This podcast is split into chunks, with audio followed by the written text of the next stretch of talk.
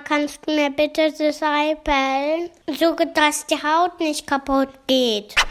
Chaos hoch 2. Der Mama-Podcast. Hey Mama, hey Mama, hey Mama. es sind immer neue Herausforderungen, vor denen ich von meinen Kindern gestellt werde. Ich habe jetzt am Wochenende wieder gedacht, okay, ja, ich probiere es. Ich guck mal, wie gut ich es abgeschreckt habe und ob es dann Dellen haben wird oder nicht. Dementsprechend müssen ja andere Familienmitglieder dann halt mehr hartgekochte Eier essen. Also hat, das, hat das mit dem Abschrecken zu tun, wie gut sich die Schale dann abhält? Ey, keine Ahnung. Ich habe jetzt jahrelang äh, getestet, wie lange man abschrecken muss oder nicht oder wie auch immer. Und habe jetzt festgestellt, wenn ich diese Eier einfach so in ihrem Kochwasser lasse, ich habe schon viele Tricks probiert, aber das ist der beste. Ich lasse sie einfach da drinnen erkalten. Ah, ich mache die immer einfach nach dem Zufallsglücksprinzip. ich weiß gar nicht, ob die gut werden und gebe die dann in den Kindergarten mit und hoffe, dass die nicht mehr flüssig sind. Bei uns dürfen die das alles schälen. Eine Freundin von mir hat mal erzählt, die dürfen nicht mal Bananen in ihrer Schale mitnehmen, weil die Erzieher sagen, die können die nicht alle für alle Kinder schälen. Was? Und die, also die, die müssen, ja, die müssen alles ausgepackt und geschält mitgegeben äh, bekommen. Und ich pack halt immer alles so, wie es ist.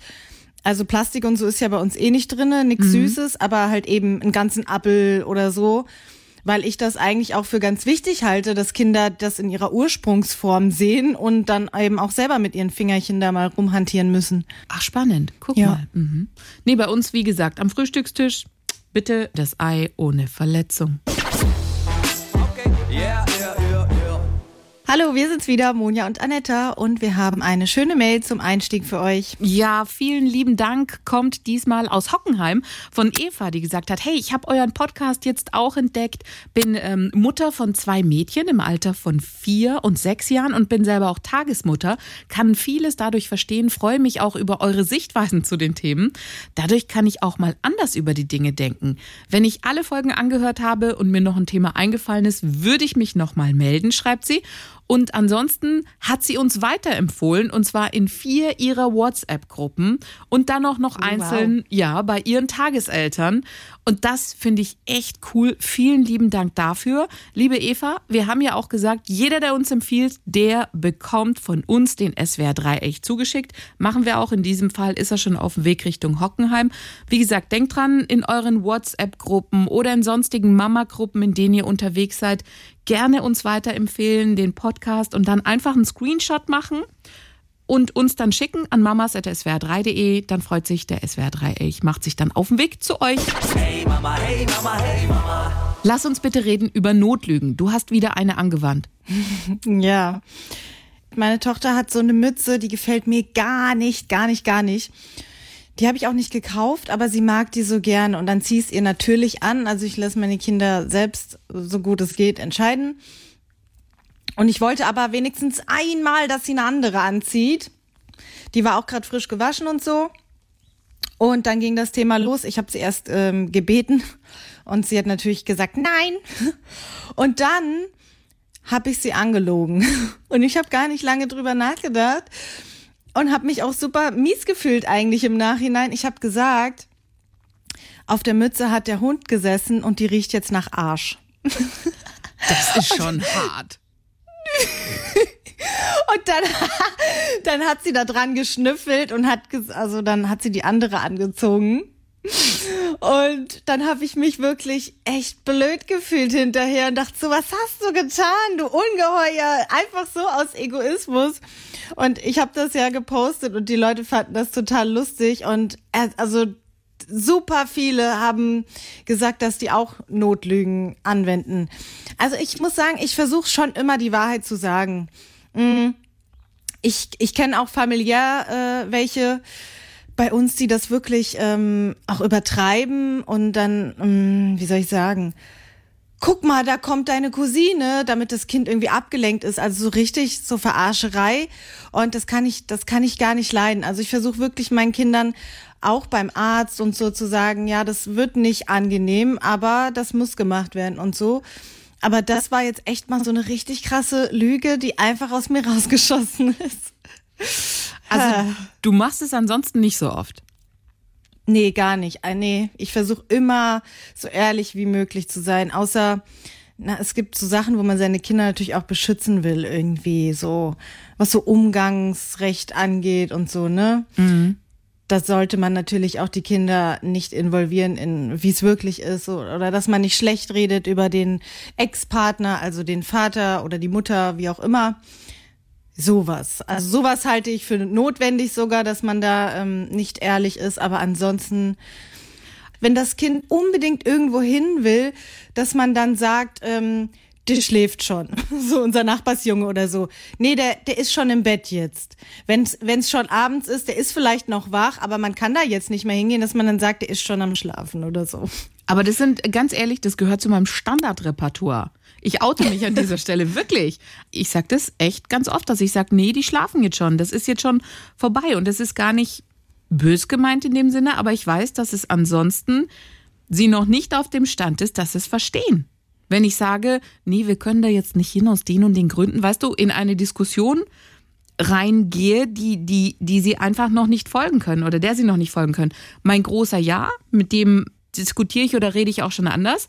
Aber bei der Kleinen zum Beispiel gibt es bei uns auch an der Tankstelle, wenn wir tanken müssen und dann heißt, ja, kann ich noch was Süßes? Und dann sage ich, die verkaufen gerade nichts Süßes. Das ist jetzt aus, das Süße an der Tankstelle, da gibt's gerade nichts. Oder sonntags ist da halt ähm, Verbot von Süßem. Habe ich gerade erst Ja. gestern wieder angewandt. die klassische Lüge vom Supermarkt, der hat zu. Und ähm, ich habe das letztens versucht auf die ehrliche Weise. Es passt eigentlich gerade ganz gut, diese Geschichte. Meine Tochter ist trocken schon lange, aber sie möchte ihre Pampis nachts zur Sicherheit tragen. Und ähm, jetzt, jetzt waren sie aber leer und dann habe ich gedacht, komm, jetzt ist es halt auch mal gut und dann ähm, versuchen wir es jetzt. Also nicht, dass sie in Tränen ausbricht abends, aber sie diskutiert halt. Sie möchte dann äh, eine Windel haben und dann habe ich ihr gesagt, du jetzt ist es ist aber keine mehr da. Und ähm, es war auch schon dunkel. Ich weiß nicht, wie viel Uhr es war. Es war 8 Uhr. Der Supermarkt hätte noch aufgehabt, aber es war also du fährst ja dann nicht mehr los. Und ähm, dann meinte sie, ja, dann können wir doch jetzt welche kaufen gehen. Und dann wollte ich sie nicht anlügen und sagen, der Supermarkt hat geschlossen. Und dann habe ich mit ihr angefangen zu diskutieren. Nein, es ist schon spät und so. Und irgendwann, total dämlich, habe ich gesagt, ja komm, dann fahr selber. ich, ich weiß auch nicht. Und dann, und dann hat sie mich angeguckt und hat gesagt, aber ich kann doch gar nicht Auto fahren. Und dann hat sie mir so leid getan. Und dann habe ich gesagt, "Ach, ja, ich weiß, ich weiß auch nicht, was ich jetzt gerade gesagt habe, aber Schatz, wir können jetzt wirklich nicht mehr fahren. Und dann konnten wir uns doch noch irgendwie einigen, aber das war auch wieder so ein typischer Mama-Fail, so richtig dumm einfach. So, so trotzig dann auch, weißt du, man, manchmal kommt dir dann auch so was Trotziges, Dämliches einfach rausgeschossen und das Kind nimmt dich natürlich immer ernst und sagt dann, ich kann doch gar nicht fahren. Du denkst so, oh Mann, was bin ich so blöd. Was ich in dem Zusammenhang ganz spannend finde, sind natürlich auch die Lügen der Kinder. Also wenn man es einfach mal umdreht. Wie oft wir so angeschwindelt werden oder angeflunkert werden. Wie es aussieht bei den Kids. Weißt du, das eine sind ja die, die stimmt. Lügen, die Lügen, mit denen wir sie konfrontieren. Also die kleinen Notlügen. Aber wie oft kriegen die natürlich mit, dass wir lügen, dass die Balken sich brechen und das im Endeffekt dann kopieren. Eben, das ist ja der Punkt, warum man es wirklich so selten wie möglich eigentlich als Waffe einsetzen sollte, weil die Kinder sich das natürlich abgucken. Ja, also die, die, die merken das ja auch. Vielleicht jetzt noch nicht, vielleicht nicht immer, aber langfristig gesehen nehmen die das dann schon so mit aus dem Elternhaus, bin ich mir sicher. Und dann werden die bestimmt ähm, auch in ihren Beziehungen dann so äh, so kleine Lügner, so weißt du, ah, die Frau stresst jetzt und dann lüge ich und so und dann hast du da so einen notorischen Lügner großgezogen. Ja, Das wobei. will ja auch niemand. Ja, klar. Wobei ich aber auch gelesen habe, dass die Lügenqualität tatsächlich mit dem Stand der geistigen Entwicklung zusammenhängt. Also, je, je früher die natürlich anfangen zu lügen, umso weiterentwickelt sind die schon. Weil du brauchst ja, um zu lügen, musst du dich ja in jemand anderen reinversetzen können. Und da gab es so ein, Ah. ja, das gab so ein ganz, ganz cooles Experiment. Die haben Kids verschiedener Altersstufen in so einen Raum reingesetzt und haben ihnen gesagt, okay, dreh dich nicht um, hinter dir ist ein Kuscheltier. Okay? Und dann haben sie den Raum verlassen, es waren nur versteckte Kameras da. Und dann haben sie natürlich geguckt, wie viele Kinder wirklich gucken, haben sie hinterher dann auch gefragt, hast du dich umgedreht? Und die, Nein. Ja, genau. Nein. So. Und dann war es ganz spannend. Unter den Zweijährigen nur jedes fünfte Kind was gesagt hat, nein, ich habe mich bestimmt nicht umgedreht. Also noch nicht so viele, die gelogen haben. Aber jetzt schon die Hälfte der Dreijährigen, das musst du dir mal vorstellen, die Hälfte der Dreijährigen hat schon geflunkert. Und jetzt kommt's bei den Vierjährigen. 90 Prozent. 90 Prozent, die schon gesagt haben, nö, ich habe mich nicht umgedreht. Schon krass, ne? Und ich meine, klar, wenn du dann zwölf bist, da waren dann alle Lügner. Alle so, nö, habe ich nicht gemacht. Und das ist schon heftig. Und dann haben die auch gesagt, also du kannst kleine Lügner am besten an Details erkennen. Also das heißt, wenn dir dein Kleiner irgendeine Geschichte auftischt, die haben wohl schon gelernt, sie wissen, dass sie einen ganzen Satz zusammenkriegen müssen, ohne zu stottern und dass sie dir tief in die Augen gucken müssen. Das haben sie auch irgendwie schon aufgeschnappt, ja, dass man Lügner normalerweise so dran erkennt, weil sie einem nicht in die Augen gucken können. Also das machen die schon, aber wenn du dann halt nach Details fragst oder so Fangfragen, dann äh, verquatschen sie sich oft, dann kriegen sie es nicht mehr zusammen. Ey, da da habe ich auch noch was, ähm, was eher auf Erwachsene natürlich gemünzt ist, weil Erwachsene lügen ja ähm, deutlich besser. Äh, ich beschäftige mich ja viel mit so psychologischem Krams. Und ähm, wenn jemand eine Lügengeschichte erzählt, ist es für denjenigen sehr schwierig, wenn man ihn bittet, diese Geschichte nochmal rückwärts zu erzählen. Also wenn er zum Beispiel sagt, er war erst beim Bäcker, dann war er bei der Bank und dann war er zu Hause, natürlich längere Geschichte, das dann nochmal rückwärts zu konstruieren, kriegt das Gehirn wohl nicht hin, wenn die Geschichte erfunden ist. Mhm. Das kann man sich mal merken. Und ähm, wo du es von den Augen gerade hattest, ähm, oft blinzelt man auch zweimal so kurz nacheinander. Das ist so ein Zeichen für Unsicherheit. Das ähm, sieht man auch, das habe ich letztens bei Oliver Pocher gesehen. Er hatte so ein Live und dann hat ähm, jemand ihn kritisiert, das war die Natascha Ochsenknecht. Und da hat sie was Negatives über ihn gesagt und dann hat man gesehen, er hat so zweimal kurz geblinzelt. Und dann hat man gemerkt, das, was sie gerade gesagt hat, hat ihm nicht gefallen. Also wenn man mal einmal auf diesen Trichter kommt, dann sieht man sowas auch. Das ist ähm, Mikromimik. Hey Mama in Sachen Lügen bei Kindern. Also Psychologen sagen, nicht schimpfen mit dem Kind, wenn du ihn bei einer Lüge erwischt. Oder sie? Wollte ich auch gerade sagen. Erzähl nee, erst mal. Genau, nicht ich hab schimpfen. Noch ich habe noch eine Geschichte dann äh, aus meiner eigenen Jugend und so. Lieber die Gelegenheit nutzen für so einen lehrreichen Moment und dann erklären und ihm deutlich machen, warum Ehrlichkeit so wichtig ist und warum Lügen eigentlich nicht so dolle ist. Also finde ich eigentlich ganz cool, als Erziehungsmoment zu sagen, okay, nicht schimpfen, wenn du ihn tatsächlich beim Lügen erwischt hast, die Kleine oder den Großen und dann sagen, guck mal, das und das und bleib lieber bei der Wahrheit. Erzähl. Ja, genau, weil wenn sie ehrlich sind, wenn sie dann was zugeben und dann bestrafst du sie dafür, dann lernen sie ja eigentlich noch mehr das Lügen. Und ich hatte in meinem Elternhaus das Glück, dass, dass meine Eltern dieses Prinzip verstanden haben. Das heißt, wenn wir wirklich Scheiße gebaut haben, dann konnten wir das unseren Eltern immer sagen, ohne dass wir irgendwie verschwuchtet oder groß bestraft wurden, sondern ähm, unsere Eltern haben dann wirklich gesagt, danke, finde ich gut, dass du ehrlich warst, auch wenn du Scheiße gemacht hast. Aber es ist wichtig, dass du immer uns die Wahrheit sagst. Das, ähm, ja, ist sehr wichtig. Yeah. Ein Punkt noch, was man bei der Studie mit den Kids, was man noch rausbekommen hat, die mit der besseren Entwicklung, die lügen besser, die können ihre Spuren besser verwischen und im späteren Leben haben die Forscher dann gesagt, könnten die vielleicht sogar Banker werden. Das fand ich echt einen interessanten Zusammenhang. Diese Grenzen, also wann du, wann du feststellst, was der andere weiß und was er nicht weiß. Ich habe es bei der Kleinen gemerkt, wenn die reinkommt und sagt, die Jungs, die haben mich gehauen, dann höre ich nur so aus dem Hintergrund, ja, mein Mann und mein Sohn, nein, das stimmt nicht, wir haben nichts gemacht. Dann gucke ich sie an und sag, haben die dich wirklich gehauen? Nein. Also, die kommt erstmal rein mit der Geschichte, hey, die haben mich gehauen. Und dann denkt sie ja, ich bin auf dem gleichen Wissensstand wie sie. Also, die schnallt es noch nicht so. Also die denkt, die Mama weiß genauso viel wie ich, also muss ich ehrlich zu ihr sein. Das finde ich total süß. Bei der kriegst du es noch voll mit. Also die, die ist nicht so die, die heimliche Geschichte, das macht sie noch nicht. Total goldig. Bei uns ist es jetzt schwierig, weil die jetzt beide natürlich schwindeln.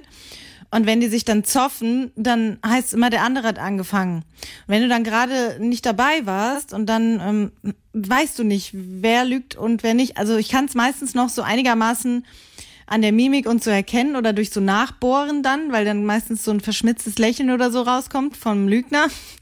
Aber es wird schwieriger und ich glaube, mit der Zeit wird es ähm, fast unmöglich, dann rauszufinden, wer da jetzt lügt und wer nicht. Wir haben mal ähm, von unserer Erzieherin in der Kita einen schönen Tipp dazu bekommen. Die sagte, glauben Sie vielleicht nicht ganz so alles, was Ihnen die Kinder erzählen, wenn sie nach Hause kommen, von uns Erziehern.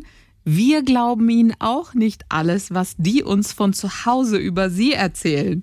Das ist war so, Ach. ja. Das kommt mir auch so bekannt vor. Wir, wir ähm, hatten öfters auch schon mal das Thema, dass sie gesagt haben, der und der Erzieher war böse zu mir oder so. Und dann gehen natürlich irgendwie auch immer die Alarmglocken genau. an, aber Du musst halt alles, weißt ja. du, auf die, auf, die, auf die Goldwaage stellen. Weil ich meine, genauso wie sie es uns erzählen über die Erzieher, machen sie es natürlich bei den Erziehern auch von zu Hause. Und dann muss man halt richtig abschätzen können. Okay, wie sieht's aus? Hm? Da, da, was ist jetzt gerade äh, Flunkergeschichte? Wo wird nicht so geflunkert? Vielleicht Hier, meine Schwester wurde mal meine Schwester wurde mal eingeladen in den Kindergarten zu einem Gespräch. Meine äh, Nichte geht ja jetzt mittlerweile schon in die Schule. Aber das war damals ähm, katastrophal. Also sie wurde wirklich zu einem persönlichen Gespräch gebeten und ähm, da wurde sie dann konfrontiert damit, dass meine Nichte erzählt hat, sie müsse für ihre Mama immer Grießbrei kochen. Und die Erzieher dachten sich so, was sind denn da für Zustände? Und das war, das war halt einfach irgendwie, sie hat vielleicht mal mit ihr zusammen gekocht oder so, weiß kein Mensch, wie diese Geschichte zustande kam, aber das äh, hat zu einem Gespräch geführt. Yeah, yeah. Wir haben noch was aus der Rubrik Mamas helfen Mamas und diesmal mit einer Frage von Dilek, die sich gemeldet hat. Und zwar schreibt sie, die Kleine ist jetzt acht Monate alt und der Plan ist, dass sie immer mehr Brei essen soll damit sie sie dann abstillen kann. Sie braucht aber immer noch die Brust zum Einschlafen, gerade nach dem Mittagessen, trinkt dann ein wenig, nuggelt dann. Sie nimmt auch keinen Schnuller, schreibt sie. Jetzt will die Dilek ab Juli wieder arbeiten, zwar im Homeoffice, aber sie ist dann auch zweimal die Woche bei einer Tagesmutter, die kleine Maus. Jetzt hat Dilek noch ein paar Fragen. Wie bekommt sie auch zum Schlafen gerade mittags ohne die Brust? Also wie bekommt sie die Kleine auch zum Schlafen, gerade mittags ohne die Brust? Wie stillt sie ab, ohne als Ersatz auf die Flasche umzusteigen? Beziehungsweise einfach, vielleicht ist es auch noch zu früh, ab wann sind die Mäuse mit dem satt, was sie essen und können auch nachts gut durchschlafen?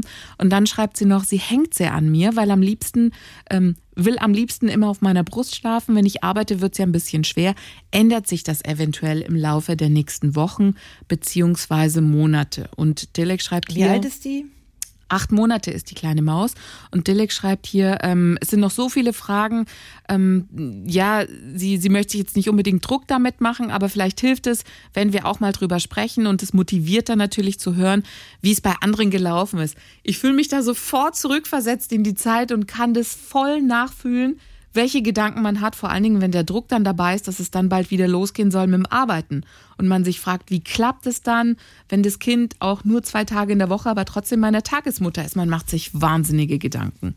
Aus meiner Sicht, ich habe ja ein Kind mit zehn Monaten abgestillt, unfreiwillig, und ein Kind mit zwei, kurz vor zwei.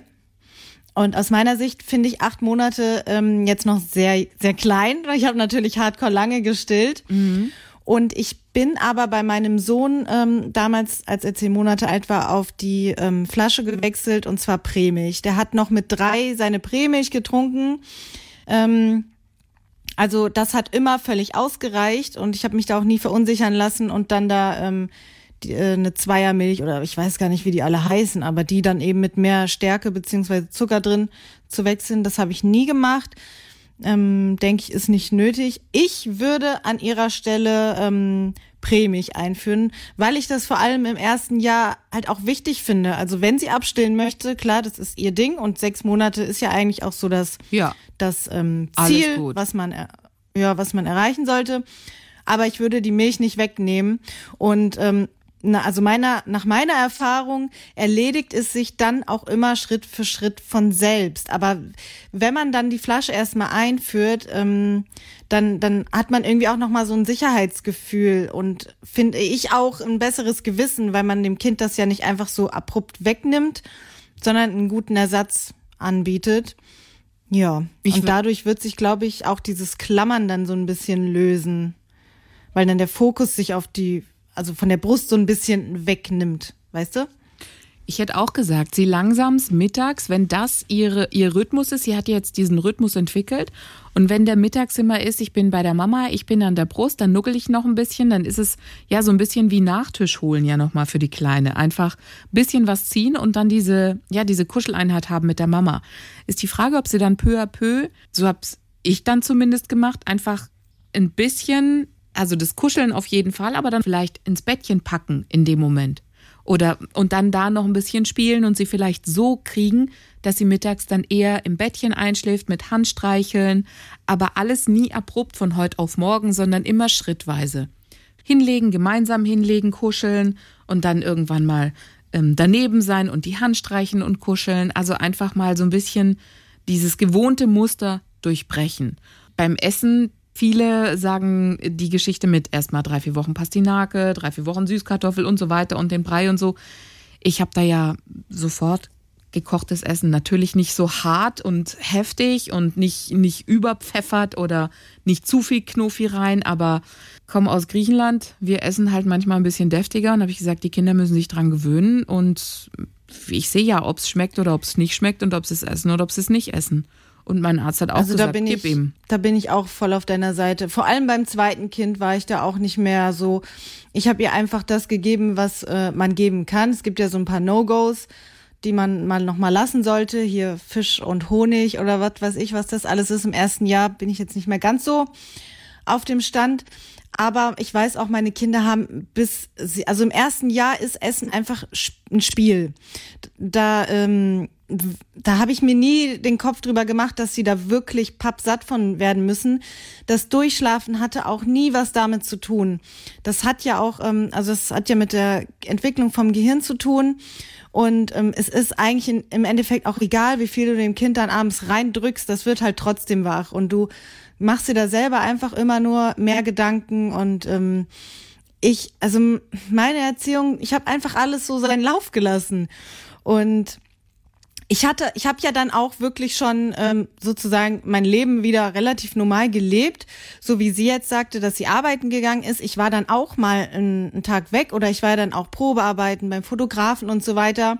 Und ich hatte aber trotzdem noch meine Milchtüten dabei quasi. Und die Brust hat sich dem aber auch angepasst. Ähm, natürlich muss man da gerade am Anfang gucken wegen Milchstau und so, aber meine Tochter mit zwei Jahren, natürlich war die nicht mehr den ganzen Tag dann an mir dran, aber ähm, wenn ich da war, dann konnte sie trotzdem noch mal an die Milchbar abends zum Kuscheln und konnte dann so einschlafen, aber sie hat es dann natürlich nicht mehr gebraucht. Also dann hat sie ja auch schon gegessen mit zwei, aber ich habe lange immer noch ähm, die Muttermilch quasi nebenbei gehabt, aber nicht mehr so, dass man sagen konnte, diese Uhrzeit, diese Uhrzeit, sondern nach Bedarf und wie wir uns im Endeffekt damit auch wohlgefühlt haben.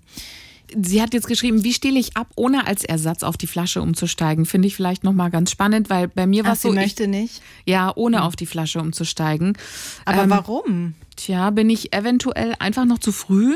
Ja, vielleicht ist das der Punkt, dass sie da bei ja, acht, ja. weil da brauchen die die Milch noch.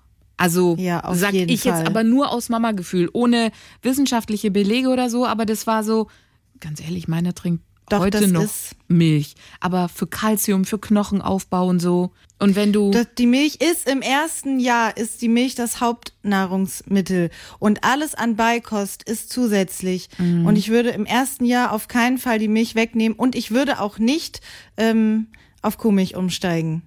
Die Kuhmilch ist bei uns dann auch dazugekommen mit einem Jahr. Die gab's dann zum Frühstück aus dem Becher. Aber Kuhmilch, bin ich der Meinung, da bin ich leider Hardcore-Stillfraktion, gehört nicht in die Flasche. Ja, wir hatten auch die, die Prämilch. HA Prämilch. Und ab wann sind die Mäuse mit dem satt, was sie zu essen bekommen, beziehungsweise können nachts auch noch durchschlafen? Wenn du mit einem Brei nachts, gibt's ja auch so sättigende Breie die man geben kann. Und ich glaube, dann ist es tatsächlich, so blöd es klingt, auch von Kind zu Kind abhängig, wie satt die dann sind wie sie gut durchschlafen. Man kann es natürlich versuchen, auch so für das eigene persönliche gute Gefühl, wenn man weiß, das Kind geht satt ins Bett. Aber man darf sich wirklich nicht verrückt machen, weil es hat mit der Hirnreife zu tun. Du kannst es, das eine Kind schläft früher durch, das andere später. Ich habe zwei Spa spät durchschlafende Kinder, beziehungsweise meine Tochter hat die ersten Monate durchgeschlafen und dann auf einmal nicht mehr es spielt keine Rolle, ob das Kind gesättigt ist, sondern wenn das Gehirn soweit ist, dass es durchschlafen kann. Und dann Da kann die Mama gar nicht so viel machen. Ja, deswegen mach dich nicht verrückt mit dieser Geschichte mit dem Nachts durchschlafen. Das wird immer wieder, auch selbst wenn sie dann irgendwann durchschläft, Phasen geben, wo sie zum Beispiel einen Schub hat oder wo sie Sachen verarbeitet, die sie tagsüber erlebt hat, wo sie dann wieder eine Phase hat, wo sie nachts wach werden wird. Also insofern. Ja, hier meine wachen auf. Meine Tochter wacht Ja. nachts dreimal auf. Und äh, mein Tipp ist es, um da möglichst gut durchzukommen, dass man es sich so gemütlich wie möglich macht. Eben Familienbett, wenn man das gar nicht möchte, dann zumindest so Geschichten wie die Flasche gut vorbereiten, wenn man weiß, dass das Kind ähm, nachts nur mit der äh, Milchflasche weiterschläft, dass das alles wirklich bereit liegt und dass du äh, nachts keine Aufrisse machen musst, sondern dass du schnell wieder in deinen Schlaf reinfindest. So, das ist Also- mein Überlebenstipp. als meine noch die HA Prämilch genommen haben und nachts irgendwie da, ich habe dann immer schon alles so weit vorbereitet gehabt mit dem Fläschchen und dann halt noch so eine Thermosflasche mit heißem Wasser, um das dann halt direkt am Bett vorzubereiten. Hier, ich war, ich war so faul irgendwann am Ende, dass ähm, morgens um fünf, dann ist die Thermoskanne ja schon gar nicht mehr so heiß und dann habe ich die Milch trotzdem so gegeben. Geht auch, wenn man kurz äh, vorm Zusammenklappen ist, mal. Also, Dilek, mach dich nicht verrückt.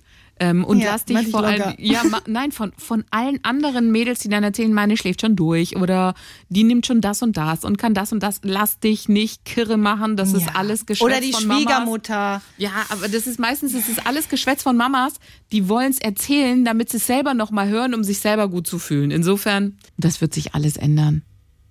Von selber. Ja. Die Natur macht das. Und außerdem, Dilek, Mamas sind Top-Mamas. Hör ganz arg viel auf dein Bauchgefühl. Keiner kennt deine Maus so gut, wie du sie kennst. Und du wirst es alles merken, das wird seinen natürlichen Lauf nehmen. Auch wenn du dir jetzt einen super Kopf machen wirst, es wird sich alles super gut fügen. Ja, und weißt du, so blöd, wie es sich auch immer anhört, es geht, die, die Zeit geht halt einfach irgendwann vorbei, ohne dass du es merkst. Ich sitze jetzt ganz oft da und erinnere mich noch genau daran, wie verzweifelt ich war in so Momenten und dachte, Voll. das Kind liegt den ganzen Tag auf mir drauf und irgendwann ist einfach das letzte Mal gewesen. Und ich weiß gar nicht mehr, wann es war. Es hat einfach aufgehört. Das ist so verrückt. Weißt du, ach, genauso die Nummer mit der Wippe, das werde ich nie vergessen. Ja, irgendwann, also sie schlafen dann nicht mehr im Bettchen, wie auch immer, oder weil Dilek jetzt auch gesagt hat, äh, wann, wann ist mit Durchschlafen und schläft immer auf meiner Brust ein und so. Bei mir war es dann irgendwann die Wippe. Diese geniale Wippe und irgendwann sind sie nur noch auf dieser Wippe eingeschlafen. Ich so, verdammt, wie kriege ich sie jetzt von der Wippe weg? Und dann war meine Mutter, die hat dann irgendwann, wollte sie halt ins Bett bringen, ich weiß nicht, weil ich gearbeitet habe und so, und dann war die so genervt von dieser Wippe, weil du halt immer das Kind wippen musstest. Und dann hat die die Wippe echt aus dem Zimmer gedonnert und hat das Kind dann so dazu gebracht, dass es allein im Bett geschlafen hat. Und dann hat sie nur gesagt, so, ich habe einen harten Cut gemacht, das hat funktioniert. Diese Wippe hat mich nur noch aufgeregt. Und ich so, Mama. Und die, nee, das kann doch nicht sein, dass in dem Alter und immer noch mit der Wippe schlafen. Und es war dann, es hat geklappt. So viel zum Thema Bei Wippe. uns war das, hier bei uns war das ja der, der Gymnastikball. Ich habe die Kinder immer auf, dem, auf meinem Arm, auf der Brust gehabt und dann auf dem Gymnastikball. Und so saß ich Stunden vorm Fernseher. Haushalt sah natürlich aus wie Arsch, konnte es nichts machen. Und so saß ich, so saß ich da in meiner dreckigen Bude mit dem Kind auf dem Ball. Und ähm, das, das Lustige war, als meine Mama dann ab und zu mal übernommen hat, die hat den Ball natürlich auch so verflucht. Der Ball war wie bei sagen, euch die Wippe so. So, du, du Blöde, jetzt hast du dir das angewöhnt, du kannst doch nicht den ganzen Tag auf diesem Scheißball hüpfen. Und als sie dann alleine war mit dem Kind in meiner Wohnung, komme ich heim, was ist? Sie sitzt auf dem Ball und hüpft. weil, weil sie es eingesehen hat und dann, ach, das funktioniert ja wirklich. Ach, ehrlich, Mama, ja, siehste mal. Die Frage ist, wie kommt man dann vom Ball wieder runter oder von der Wippe wieder runter? Das war, aber auch das, Dilek, auch das hat sich gelöst. Wie Monja gesagt hat, irgendwann war das letzte Mal. Ja, ja, und du merkst es nicht. Mhm, du merkst es nicht, wirklich. Ich weiß noch, eine Freundin hat mal erzählt, äh, sie musste immer, also ihre Tochter hatte so ein Bett, diese klassischen 70 mal 90 Quadratmeter. Und sie hat versucht, sie dran zu gewöhnen, dass sie in diesem Bett schläft. Und dann hat sie sich immer nebendran gelegt, weißt du, so aufs, äh, auf den Boden, weil die halt kein Familienbett hatten, auf dem Boden, hat ihre Hand gehalten und gestreichelt, was weiß ich nicht alles. Und so hat sich die Kleine dran gewöhnt, einzuschlafen. Also, dass immer ein Erwachsener mit auf dem Boden liegt, neben ihrem Bett und sie in den Schlaf streichelt. Und dann war die auch mal bei den Großeltern und ihre Mutter hat wohl gesagt, sag mal, spinnst du? Ich hab Rücken, ich kann mich doch nicht hier neben die Kleine legen und der stundenlang, weißt du, so Hand streicheln. Und dann hat die das der Kleinen gesagt und hat gesagt, hör zu, die Oma kann das nicht machen, du schläfst jetzt. Okay, alles klar. Und sie sagt, seitdem funktioniert's. Ja. Ja, das geht auch. Das ist bei uns auch das Phänomen mit der Treppe laufen, weil meine Kinder sehr daran gewöhnt sind, dass Oma und Opa tatsächlich hier fünf und fast vierjähriges Kind die Treppe hochschleppen, weil die sagen, oh, meine Beine tun so weh, Oma, ich kann das aber nicht. Und wenn die hier sind, dann sage ich, du, es geht einfach nicht, weil dann habe ich Rückenschmerzen und dann muss ich ins Krankenhaus, weil das hatten wir schon. Ich, also mein, mein Hohlkreuz macht das nicht mehr mit. Und dann, wenn die immer bei Oma und Opa eine äh, Zeit lang waren, waren, dann wird erstmal genölt am ersten Tag und es nochmal versucht bei mir. Und dann am nächsten Tag ist es erledigt. Dann latschen die die Treppe. Das ist Wahnsinn. Manchmal musst du es einfach denen auch nur deutlich sagen und nicht von deinem Standpunkt abrücken, wenn du eine gute Begründung dafür hast. Manches geht einfach nicht. Wir hoffen, wir konnten da so ein bisschen weiterhelfen. Gerne, wenn ihr noch Fragen habt oder irgendwas, über was wir reden sollen, wie die Erfahrungen bei uns waren, immer herschicken, mamas.swr3.de, da quatschen wir sehr gerne darüber. Ich habe es letztens im Livestream gesagt. Abonniert unseren Podcast. Ich sag's ja auch nochmal. Abonniert unseren Podcast, ah, bitte. Was, was? Schreibt ein liebes Kommentar. Und jetzt hast du noch einen Spruch für uns, gell? Ja, und zwar einen wunderbaren von Foffi. Hab gerade dem Vierjährigen verboten, seine Schwester zu schlagen und daraufhin ist er durchs Blumenbeet getrampelt und hat gesagt, wenn du meine Träume zerstörst, zerstöre ich auch deine. Es ist alles sehr dramatisch hier. Ah, geil.